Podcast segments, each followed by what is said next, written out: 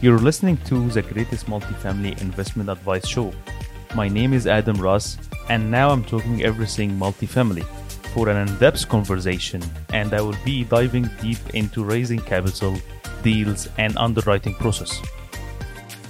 Welcome back to the greatest multifamily advice show. Today we have Pierre Paul Turgeon, an exceptional guest and multifamily investor, former CHMC mul- multifamily underwriter out of Edmonton, Alberta. Please help me to welcome our guest. How are you, Paul? Uh, Pierre. I'm fine, Adam. Yourself? How are you? Thanks so much for being us with us today, and I appreciate you taking the time.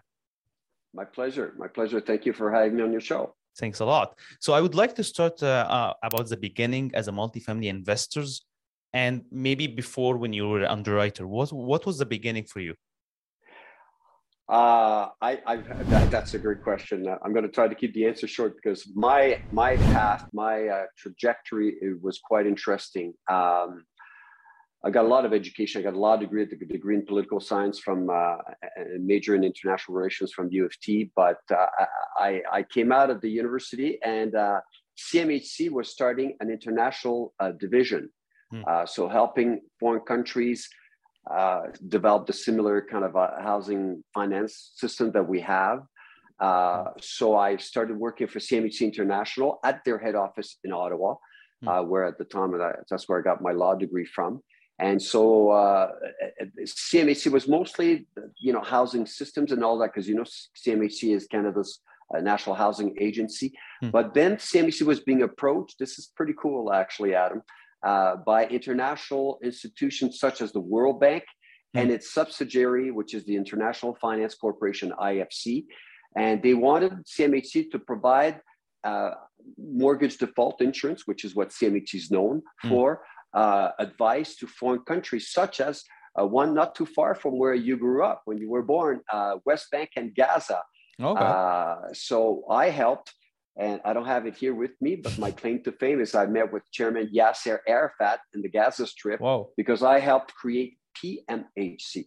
Uh, so so the point is, I work from a, uh, for, on behalf of CMHC for uh, on an international housing finance projects uh, so I said in in, in uh, Middle East, uh, in hmm. Africa, in Gabon, in China, in uh, Europe as well, in mm. Mali, Africa. So pretty cool career at CMHC. But at that time, I was more a project manager mm. on behalf of CMHC. So I wanted to learn the expertise that CMHC has, which is mortgage default insurance. So in other words, uh, CMHC does not provide money to, to investors or you know borrowers they insure the loans that and the banks provide the money to the investors or the uh, homeowners if you go with single home ownership uh, product as well hmm. And so uh, and, and so i became so because i wanted to deliver on these international projects from a technical point of view i needed to learn cmhc's expertise which is uh, becoming an underwriter, which is uh, assessing the risk factors mm-hmm. when you buy a single home. I did a little bit of single home underwriting as well. Mm-hmm. Then, which is pretty cool and often is o- over, uh, not paid much attention to that, but I manage a small department at CMHC in the Prairie region called Default Management and mm-hmm. Real Estate Department. So, two components default management is default management of apartment buildings. Hmm. Uh, and here's the thing, Adam uh, very few of them ever defaulted back then and to this day despite the challenges that we have uh, you know covid and you name it and recessions apartment buildings are a very sound asset but I mm. also manage the faults of uh, small uh, uh, or homeowners products. So, mm. uh, so I learned the core expertise by becoming an underwriter, and then of course, my last four years at CMHC, I was an apartment building underwriter, an apartment multifamily underwriter on behalf of CMHC, and then I saw how much money people were making uh, owning and operating apartment buildings. So I left my job and I focused full time on uh, on investing, as you said in uh, yeah. my introduction, on investing in apartment building. I own a portfolio of twenty two million dollars, mm. 136 uh, doors in uh, in the city of Edmonton. So that's sort of my long winded story, but pretty cool uh, trajectory, I find. Yeah, I think it's a it's a really a, a, but you coming from I think Vancouver, uh, not Vancouver, yeah, Vancouver. You coming from Vancouver? Quebec, Quebec originally, Quebec. or Ottawa, right? Oh, okay, uh, Ottawa, okay. Cross over the river. So yeah. why why you shift your whole uh, portfolio to um, Edmonton or Alberta instead of Quebec?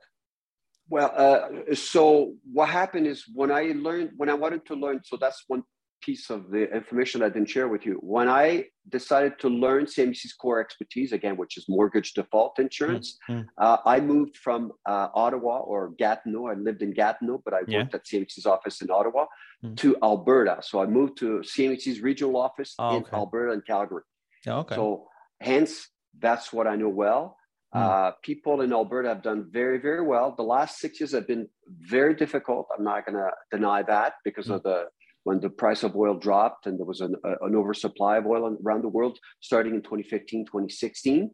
Uh, but we have a very uh, permissive legislation in Alberta that is, uh, you know, you can increase your rents by whatever the market can bear mm. based on, you know, what's going on in the economy, vacancies and all of that. But the province does not cap by how much you can increase your rent. Yes. So uh, in the big boom days, which we're at the, the beginning of a new boom in Alberta, uh, you could increase your rents uh, as much as the market could bear. And I can give you a stat. Uh, the last that I looked uh, between, I think it was 20, 2004 until 2011, I think rents increased by about 44%. Wow. Uh, Adam. Yeah. So you imagine that, apply a cap rate to that. It was yeah. amazing. Mm-hmm. Vacancies mm-hmm. were down. Some of the highest wages in Canada to this day are in Alberta. So the market could support uh, these higher uh, rents. And it still is the case. Uh, we have, uh, like the rest of Canada, we have labor shortages. But so Alberta market, was, fu- market fundamental was there. Jobs. Very strong. Yeah. Very, very strong. strong. And they're they're coming back very strong again, to be honest with you. Yeah. I can expand on that if you want to talk about market fundamentals. But that's I was underwriting in three provinces, so Alberta, Saskatchewan, Manitoba, mm. and the Northwest Territories and Nunavut.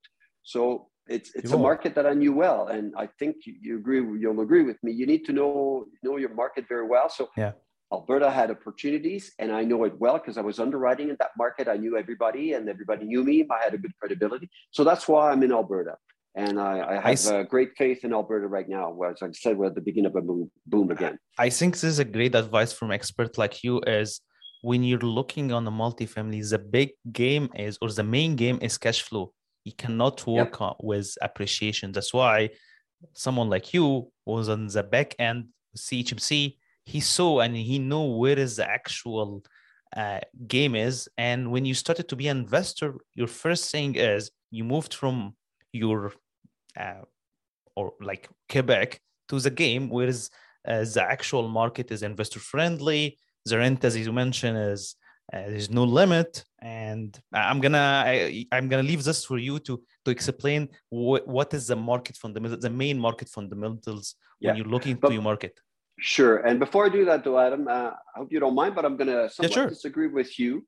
Uh, you know, in terms of Obviously, you want a property that's going to cash flow. Absolutely, that that's uh, I, I tell my students don't touch a property uh, unless it's going to cash flow. If it doesn't cash flow, it's because you know that maybe you can fix the property or raise your rents, mm. or the market is turning in your favor. So we've got again strong fundamentals in the marketplace.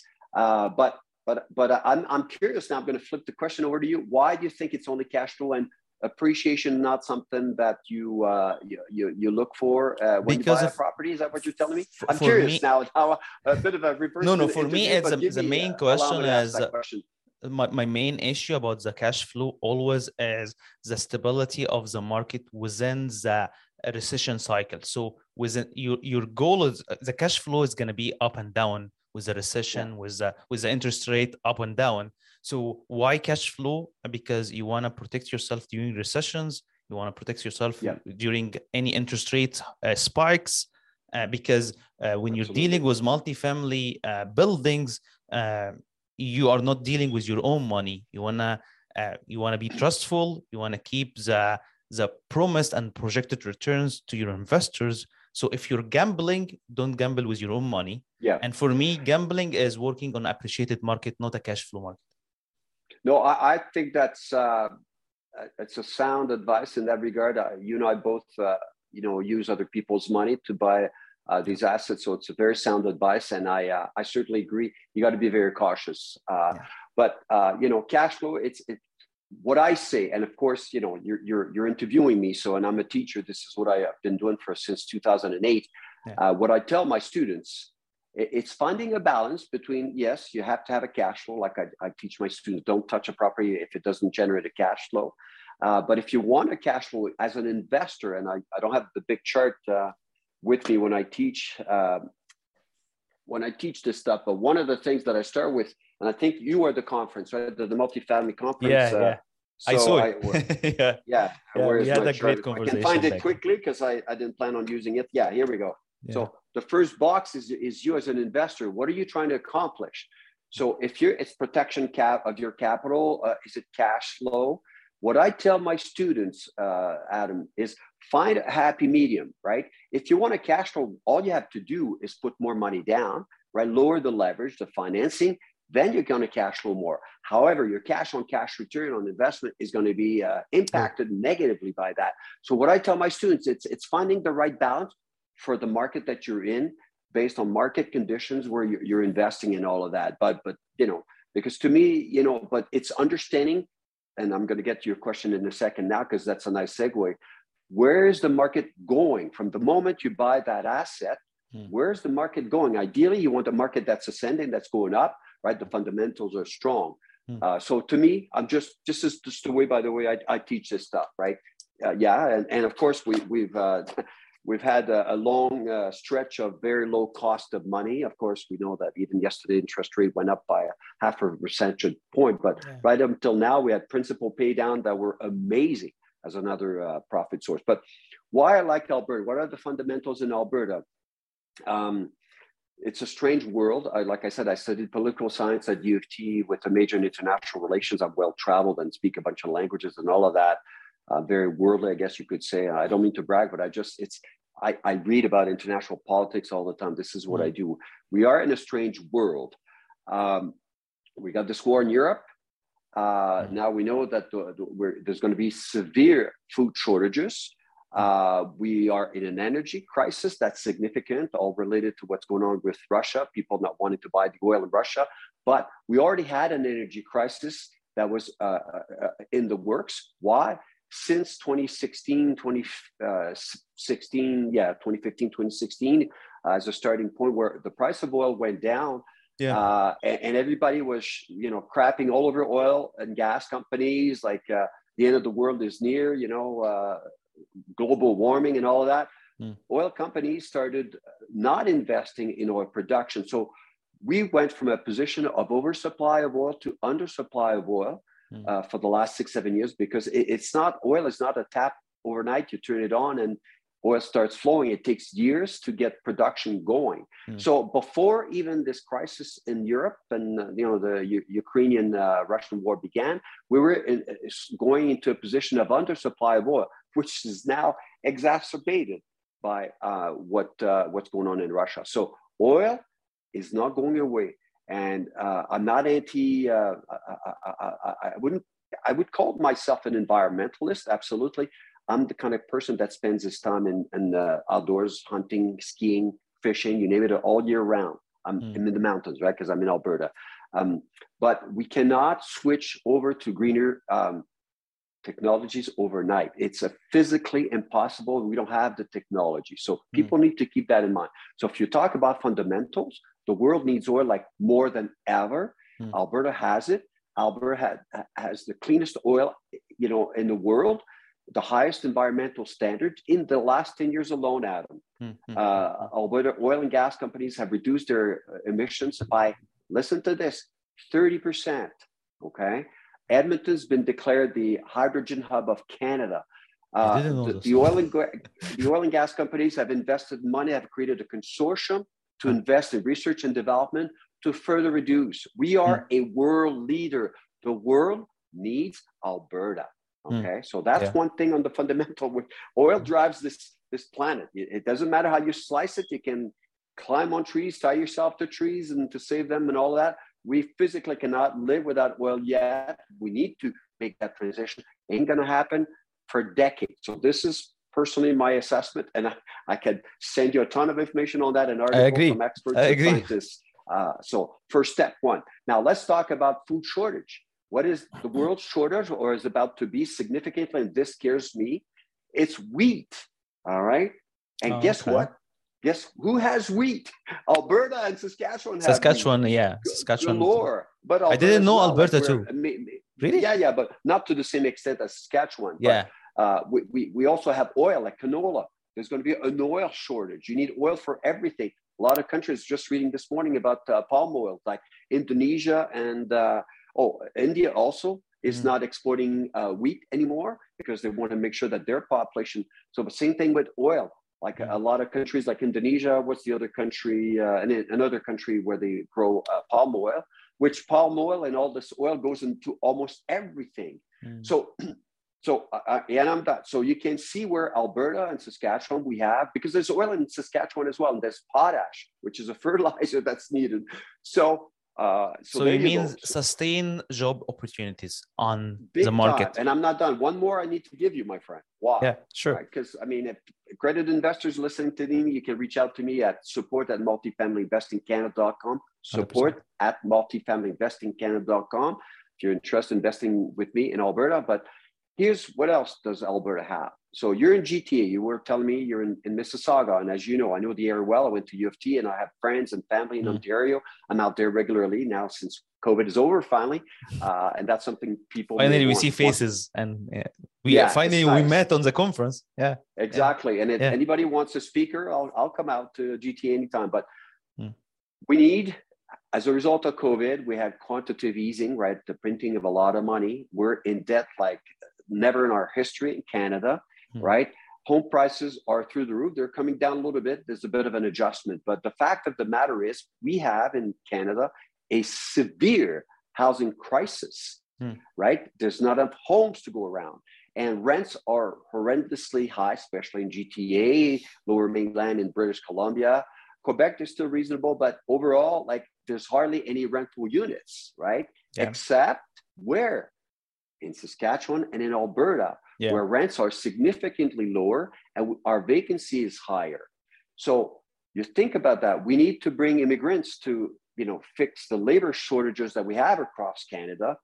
No difference. Uh, it's no different here in Alberta. We have labor shortages in the oil and gas. My kid graduating from high school uh, tomorrow wants to work in the oil patch just for as a gap as a gap year, right? To make a lot yeah. of money and then after that i'm not sure what he's going to be doing but there's like wages like people are going to work opportunities at high, mm. the highest wages in canada pretty much in alberta mm. now we know that the federal government has speeded up the process to bring in ukrainians right yes. and it's begun i think the number in edmonton is going to be 60000 ukrainians coming i have mm. a friend of mine who's going to be volunteering uh, to help them uh, acclimatize and all of that in mm. alberta so you're talking about terms of fundamentals. You're talking increasing population, lots of work, high wages. Uh, we have oil, which is at a ridiculously price, and you haven't seen the end of it. Like it's going to be very costly for us to travel abroad and drive our cars. So, uh, you know, all the fundamentals are there. Bottom yeah, line, 100%. Adam.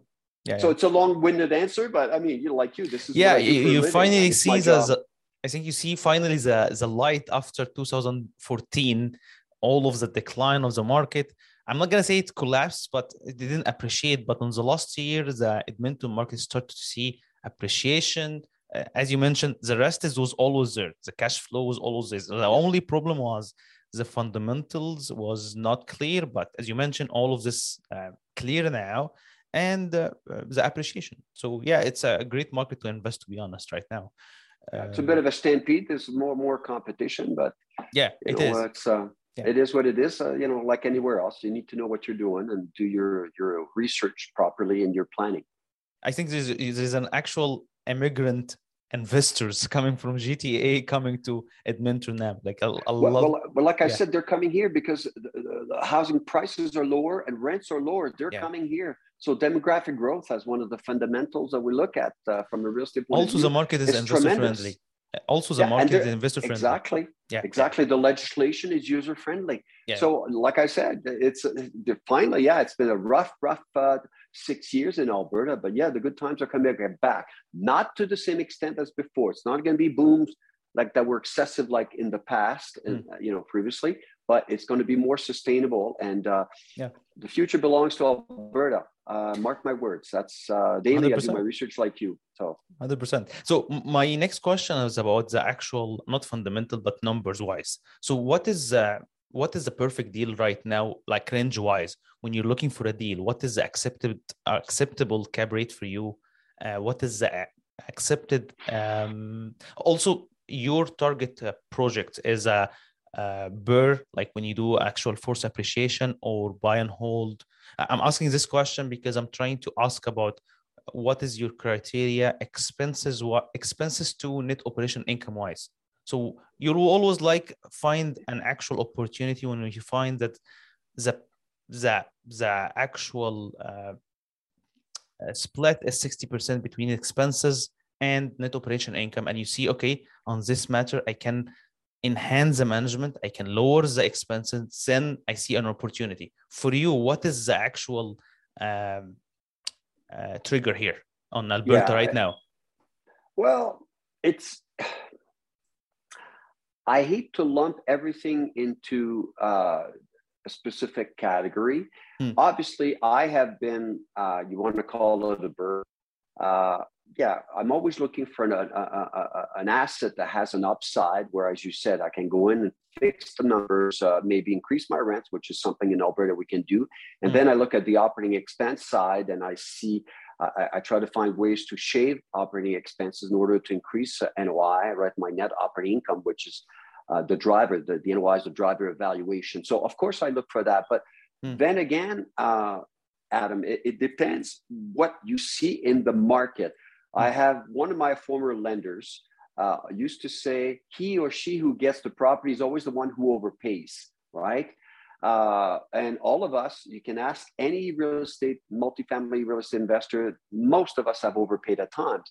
But I, I have one of those that I overpaid by five grand a door, which in my book was not much. But at what phase of the market, uh, what, at what phase was the market at? And it was in an ascending phase. So the $5,000 per door that I overpaid for, ha- has disappeared now. That property, which I paid back then, uh, 2010, I think it was $85,000 a door, is now worth probably 120, 130,000 dollars a door, right? So, and it, it's fully stabilized, no major capex, right? Because I've owned it since uh, 2010. So Mm. that's a great asset, okay?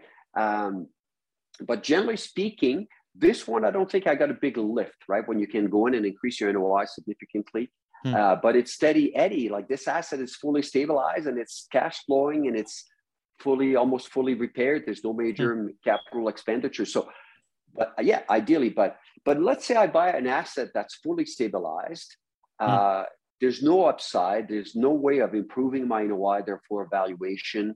Hmm. Uh, but my goal, again, going back to my chart here, what, what what's my investment goal, and making sure that my investors' uh, investment goals are in sync with mine. If it's like Hmm. guys, like a lot of guys that invest with me, it's to protect their capital because they're not so sure about the stock market, Hmm. right? Uh, it's to preserve their capital, and I make sure uh, that I choose uh, very carefully. And I think you and I, before you started recording, since you were talking about the kind of investors that we have, Hmm. I want to make sure that these investors know that this is a long-term investment. Yeah. I, I say at least a 10-year hold, right? 10 years. Then, you know, yeah, as a minimum. And to be honest with you, Hmm. uh, I I would like to keep these assets forever. Like I work hard at the beginning to stabilize them, to Hmm. you know replace the roof if I have to, and and and now I'm upgrading to a higher grade my units Hmm. with vinyl planks like I have here, nice quality stuff that's more durable. Hmm. Uh, you know, doing these improvements with more durable materials, then my repair maintenance expenses go down. Yeah. Uh, you know, if you find people that are in sync with your investment goals, what's wrong with that? The property, we pay the, the loan down and, it, and cash flow keeps going up and it, Mm. it's retirement money, Adam. Yeah. So sometimes what I'm trying to say is, ideally, yes, I want to make a good chunk of money by finding a BRRRR type of project where I can Mm. go in and fix the numbers and make more money faster. But it's, it's not always a race. And for me, because I have a core group of uh, repeat investors, Hmm. They know that it's it's generally speaking a long-term hold but sometimes you may want to dispose of one depending what's happening to uh, my life or my investor's life they want out. But if they want out we can buy their shares at today's market value as well. So i tend to be a long-term hold uh, mm. to ride the wave because it's a sound asset. And by the way, like I said earlier, I used to manage defaults at CMHC, right? The apartment yeah. buildings. And yeah. I was bored out of my mind because they rarely default to this day in 2022, despite the, the, the pandemic that we've gone through, mm. uh, that we're still somewhat experiencing because it's not going away. So yeah, long-winded yeah. answer, but that that's what I look for. So if the building makes sense, yes, but I don't limit myself to just a BRRRR where there's a big chunk of uh, money that can be made quickly. Yeah. If it's a sound asset, and my investment horizon and that of my investors shoulders is long enough, then it's a great project. You're in the game. There's always an opportunity cost, right? Hmm. Uh, the, the, the, the, the cost of not buying the asset, if it's a sound asset in a good market uh, that you know over time is going to continue to do well. 100% 100% i think we're going to go back to the main part here which is CHMC, chmc uh, products for the multifamily. As a former underwriter uh, i was trying to highlight the main differences between the conventional products and chmc product especially there's a confusion about uh, when is the best time. And for me the challenge was with chmc is, uh, is how long it take. It's, it's killing me to be honest uh, yeah, but turnaround it's times great, are ridiculous. Yeah. Yeah, but uh, it's a great product. Uh, you can find until 85 LTV, uh, 40 years, but with some even more now with MLI Select, right up to 95 percent. Really? Uh, with MLI Select, this. yeah. Let me check that. It came out in March, so I still have to look at the ah, guidelines. Oh, okay. But yeah. Okay. okay. Yeah. So if we can so, highlight the main for, yeah. for you as as a as a as a former experience expert on this matter, beside as a as a as a as a multifamily investor uh, what is what is the attraction or what is the the, the main uh, trigger for you to look for a CHMC loan? And what is the pros and cons? Yeah. And, and it's i, I want to make sure uh, your listeners uh, adam understand i'm not yes i'm a former underwriter but i'm always in the know. Whatever goes on like like i'm you know i'll share about mli select in a minute but oh. I, am always in touch with lenders and mortgage brokers. Yeah. Yeah. I, am always current uh, yeah. because it's my job, and I'm always refinancing a deal or now I'm looking at acquiring. But uh, when you take my course, and again, you can go to support uh, multifamilyinvestingcanada.com. There's an online program there that you can take. It's 72 hours, very extensive. I know it's the best in Canada because nobody else in Canada has my background, my credentials. So a lot of people are, are copycats, graduate students of mine who shall remain nameless, but I, I gave you those names. They all came through uh, between me and you. Teach, between me uh, and you. They, they all came through my course, and I know yeah. they're using my stuff. But I, I, I give you a chart. This CMHC versus uh, conventional financing. Yeah. So, um, hmm. so I think your question basically you you focused a bit on CMHC, but it's what's the difference between CMHC insured financing versus conventional financing? Yes. Adam, is that what I understand? Yeah. yeah. So Conventional financing, let's start with that. It's non-CMHC insured loan. So again, just to go yeah. back to CMHC, CMHC does not provide money financing, but it, it, the banks provide financing, provide you with the money to buy your assets to invest in your multifamily properties. What CMHC does, they come behind and they insure the lender's loan against default by investors or borrowers, if you will. Okay, so that's what we call mortgage default insurance if as an investor I default on my mortgage payments and the loan is insured by CMHC, whatever losses uh, the bank has, CMHC will pay the, the lender's claim against whatever loss occurred as a result that have occurred as a result of the default by the investor. But conventional financing is non-CMHC insured. Therefore, there's no insurance to protect the lender. So the underwriting guidelines are going to be different. First of all, the maximum loan to value is going to be 75% okay, of loan to value. Yeah. Good news is the value that the lender, conventional lenders will use. So when I say conventional lenders, that means the loan is not insured by CMHC, okay? Yeah. Uh, so it's 75% loan to value, up to 75% of the value. What value? Generally speaking, with conventional lenders, they will take the actual appraised market value, okay? Yeah. Uh, so that's one key difference. The other difference as well, conventional financing, the maximum uh, amortization period is 25 years. Yeah. So at large, and, and, the other thing too for conventional financing still, before I move on to the CMHC insured financing, your interest rate, generally speaking, is higher on the conventional side by roughly on average 1%. So yeah. that's a significant negative impact on your return on investment. Yeah. So that's conventional financing. Whereas on the CMHC insured financing side, uh, the maximum loan to value is generally 85%, unless you go for MLI Select, which just came out in March of this year, yeah. which can go up to 95% loan to value. We'll come back to that after a little bit at a high level, okay, um, yeah. Adam? But let me just finish the two distinctions between CMHC. So 100%. CMHC instead of 70, CMHC instead of uh, 75% loan to value for the conventional side, you can go up to 85% loan yeah. to value. Yeah. So you can borrow more money. However, the which value that CMHC uses is usually lower than market value. Yeah. Although since January of last year, uh, CMHC now requires you to provide an appraisal for mm. apartment buildings between five and 24 units. So because of that, since last year, the, whatever value CMHC will use tends to be a little bit closer to market value, but not always. I wouldn't necessarily count on that. Okay. But so for bigger whereas, buildings, the same. They need also appraisal, yeah, yeah. even if it's more than 24. Uh, well, not necessarily for a larger building, the roof. But at any point, CMHC can decide to do whatever they want. Adam. Yeah, yeah. But generally speaking, between five, five and, and 24, 24. units, yeah. you need an, an appraisal, which is new. Until last year, January of last year, 2021, wasn't necessary. Okay.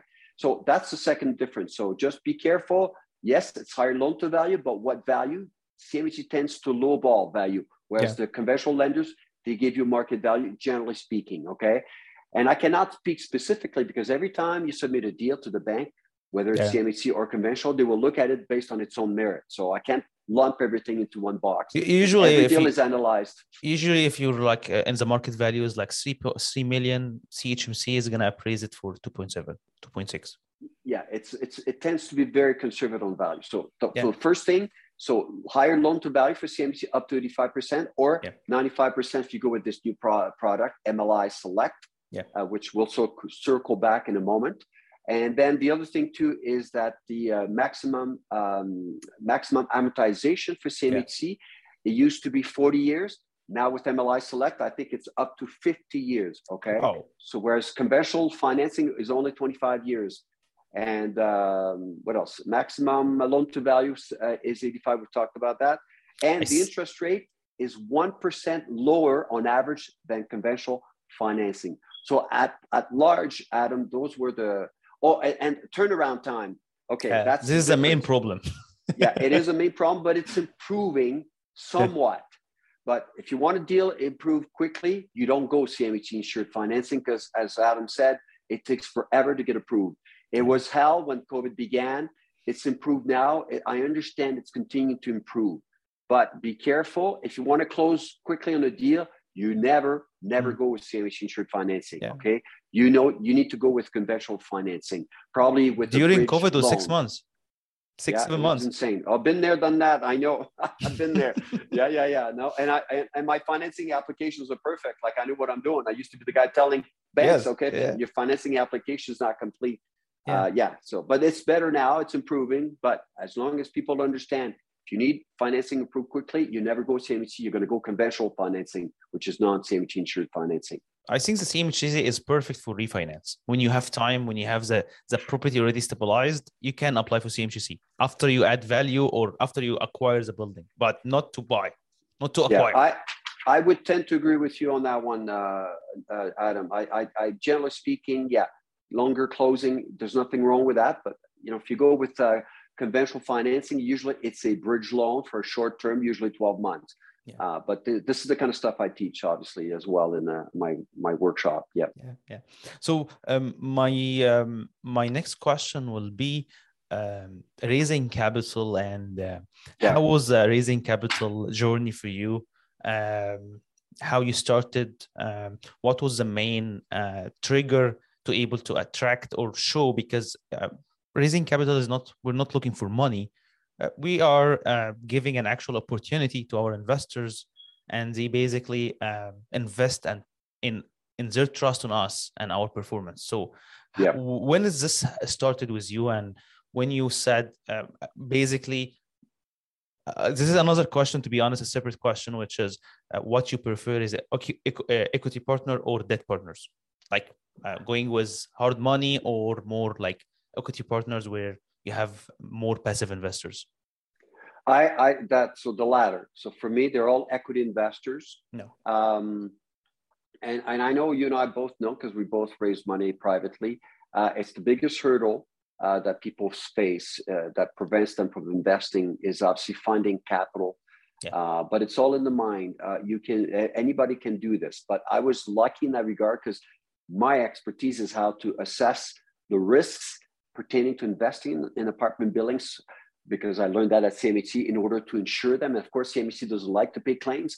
Um, to be honest with you, they very rarely pay claims on apartment buildings. Why? Because I told you they rarely default. This is yeah. a sound asset.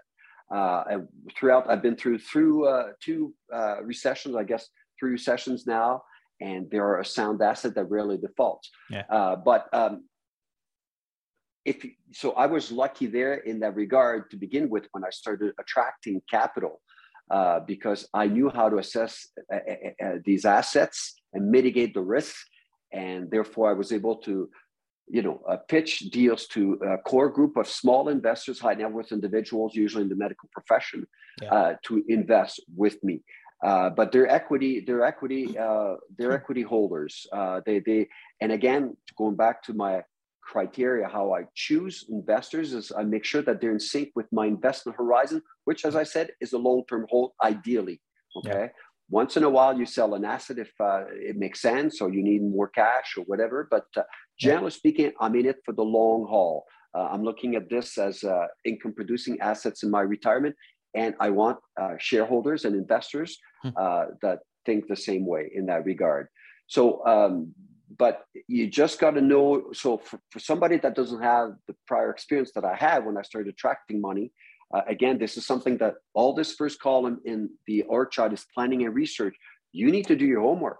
Yeah. Like you can't go, you cannot go out and, and, and uh, you know try to raise money if you haven't done your homework that's the worst thing your credibility is going to be shot right away even with uh, the stakeholders in the business the realtors the mortgage brokers the lenders you need to prove to people and prospective investors you've done your homework uh, it's as simple as that and that requires you to roll up your sleeve and and, and, do the homework it's yeah. uh, you know, it's not something that happens overnight. Like if somebody says I'm going to start investing in, in multifamily overnight, man, your your mindset is in the wrong place. Very much so. That's scary. And I, me, the first one would not invest with you if you haven't done your homework. One of the my my homework always at start uh, when I, I I talk to anyone, I, I I'm I'm I'm I'm ready with all of the market fundamentals number wise, even if I'm sure that he's not going to ask about it, but I have to show them where how I managed to select this market. And as you mentioned, it's a lot of work. You have to be trustful. You have to show track record, your team, how you did it before, how you went, what was the hiccups. You have to be transparent because this is not uh, attracting is trust. If you lost yeah. the trust, yeah, so, trust yeah. is everything. Yeah, yeah absolutely. 100%. Trust is everything. Yeah. So, uh, so my, that's how that's what I would say, uh, Adam. You got to do your homework somehow, somewhere. Yeah, hundred uh, percent. But 100%. that's uh, super critical. That's how you attract and trust, as you say. So and money, capital. My next question about the structure: how you structure your deals uh, with your um, inner circle, basically, uh, successfully. Uh, because I like what you did is uh, you don't want to complicate things. It's working. It's uh, it's uh, been long time with you. Uh, so how you structure your deal um, like with your investors legal wise? Yeah, I, I, at the beginning, the first deal or two, I think there were just simple uh, joint venture agreements, right? Yeah. That spell out uh, the rights and obligations of the parties and who's the lead uh, manager and who does what and who manages the daily operations of uh, the asset and the property manager and all of that. And then I moved on to uh, it's not significantly different, the simple joint venture agreement, the JVA, but to a unanim- unanimous shareholder agreement. Yeah. Same idea. It specifies uh, the, the, the, the, obligations and the uh, responsibilities of all the parties. And you know if a shareholder wants out how they can get out and you know uh, right of first refusal all these things that are standard in these agreements. Yeah, yeah. Uh, but i i yeah i did i did not uh, you know i've been a speaker for a long time since 2008 across canada. Uh, but i was always careful not to uh, get involved with the securities commission obviously. Uh, so it's always people from my inner circle of people who came to me and approached me but yeah. generally speaking, they were close uh, friends and they were, like I said, high net worth individuals, um, you know, uh, with. Uh, yeah, this is the best thing anyway. Because the people it, are. Well, at the beginning, right? Yeah. I think it, it makes sense. Yeah. Now, like I think I was sharing with you before you started recording the interview, that I'm looking at maybe a more sophisticated model which is not that complicated, but it's more costly to set up, with, which is the, the GPLP model. Yeah. Uh, but it's not necessary. And uh, like you said, you quoted me earlier. I, I try to keep things simple, right? Yeah, yeah. Uh, I, I, don't want to have. Uh, I, I, try not to have a, a ton of investors per deal. Uh, but again, it depends with the size of the deal. But I try to keep every property uh, has only a handful of shareholders. Literally, 100%. I don't need five fingers even. Uh, I think the price is huge too. Like you're comparing between three, four, five thousand to thirty thousand. So yeah, uh, on so the legal I, wise, yeah. And, and you know, because otherwise it becomes too political. Yeah. Uh, issues will always arise. You got to be strong. This is uh, it's investing, right? Issues yeah. will arise in the marketplace. Sometimes with the property. Uh, although this is where I do a pretty good job of assessing uh, properties, I usually don't have a lot of surprises. But yeah. mind you, uh, the last six years in Alberta have been a bit of a surprise because I didn't understand the oil and gas industry like I do now. Uh, yeah. So that's, uh, but yeah. I think uh, uh, the next question will be about coaching and and courses.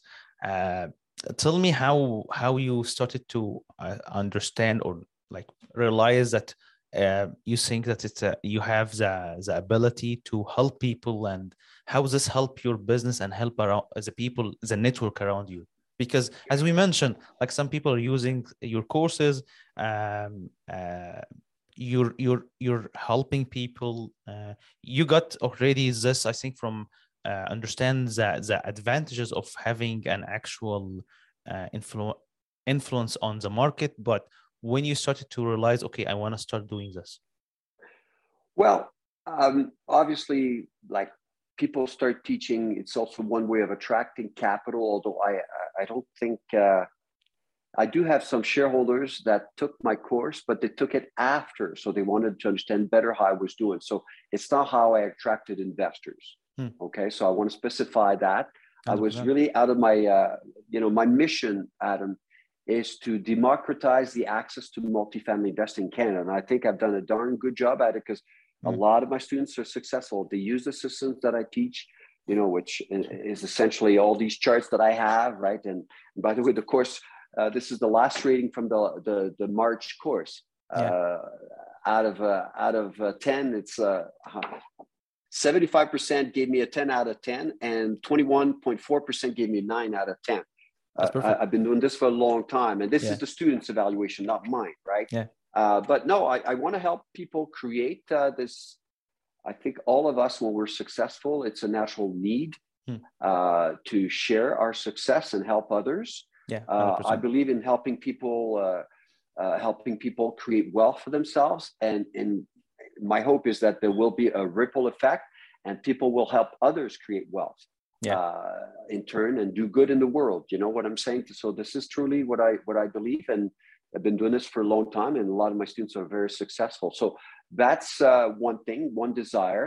Uh, it is a bit of a sideline now. Obviously, I can use this to attract capital, but I'm very picky who I, I want to invest with me like again uh, but you know it's, it's just that that's part of my mission. But unlike a lot of people that are out there you know this adam i'm not always on the internet. I'm not always vlogging because yeah. uh, i have a life. I invest in real estate to create a life for myself and i like the simplicity of my life.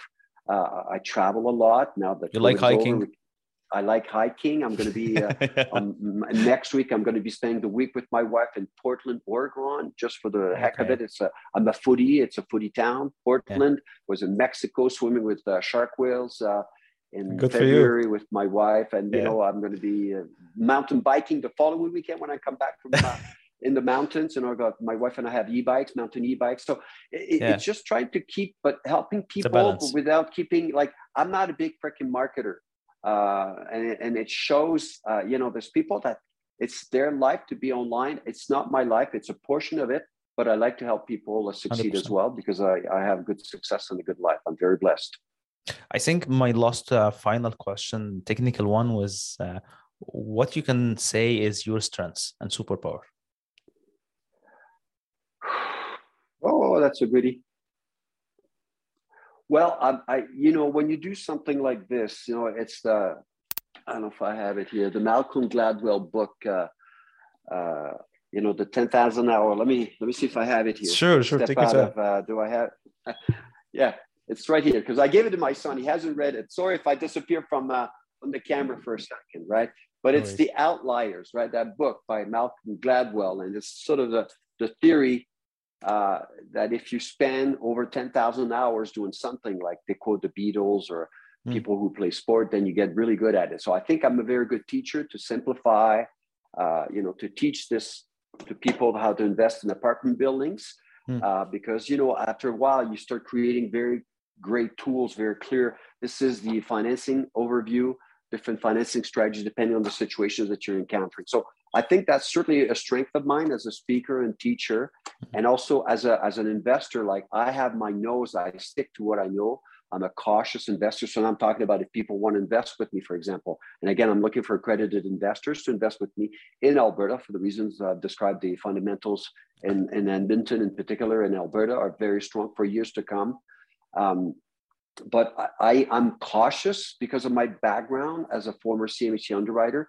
So I think that's a strength as well. Mm. Uh, you know, I uh, I think these would be my strengths as a teacher. Your leverage was yeah, your leverage as a as a previous uh, game player on, exactly. on on the on the underwriting and current player on the actual market. So both exactly. And, and yeah. remember, I used to manage defaults, so there weren't too many defaults, but there were some defaults. Uh, so I know what can lead to defaults and how to get around to prevent yeah. that. And again, goes back to what we were talking about earlier. Like okay, cash flow, but you also want to, your overall your cash on cash return investment to be so finding a balance. But I'm a specialist. I have my nose daily, day, day in, day out. I talk to people in my marketplace. I know what I'm doing, right? I, I don't take it for granted. I'm not a passive investor. My investors, my shareholders are passive investors, but me, I'm in the know, making sure I know everything that's going on in my market where I invest. 100%. 100%. So, my final question will be how the people how the people can follow your success yeah so they can so if people are interested in my courses they can go to multifamily investing canada mic multifamilyinvestingcanada.com the courses are there uh, i just had one in march probably we'll have one in october hmm. um, since covid we're all you know i've got nice fancy cameras like you here uh, it's online you know, we do this virtually I may do one in person. If I do so, I used to have one in Ed- Hamilton as well as in Edmonton. Hmm. Um, Hamilton. But, uh, yeah, Hamilton. Yeah, I used to have a workshop in Hamilton for years. Yeah. It was very, very successful as yeah. well. Um, I, I, don't think I'll have one in Hamilton. If I have one in person again, it's going to be in Edmonton, Edmonton because yeah.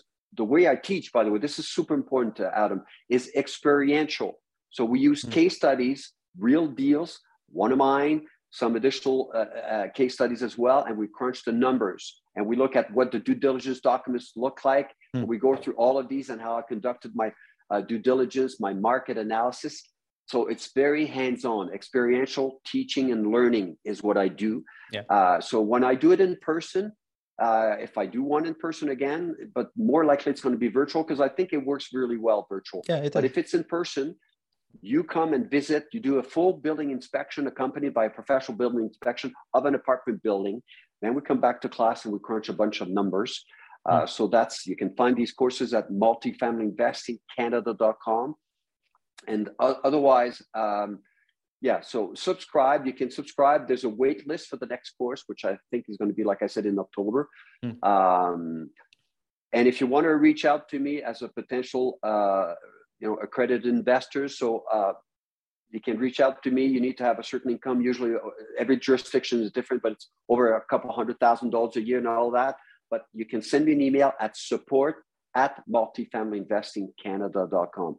Yeah. Support at multifamilyinvestingcanada.com. And we can chat about it if our investment horizons are in sync, if our goals, investment goals are in sync. Uh, but like I said, there's some good times to be had. I'm uh, actively uh, pursuing new acquisitions in Alberta in the next few months. To be honest, it was fun today to have an insight from expert of Edmonton, and I appreciate you took the time. And we're really happy to bring you again to the show.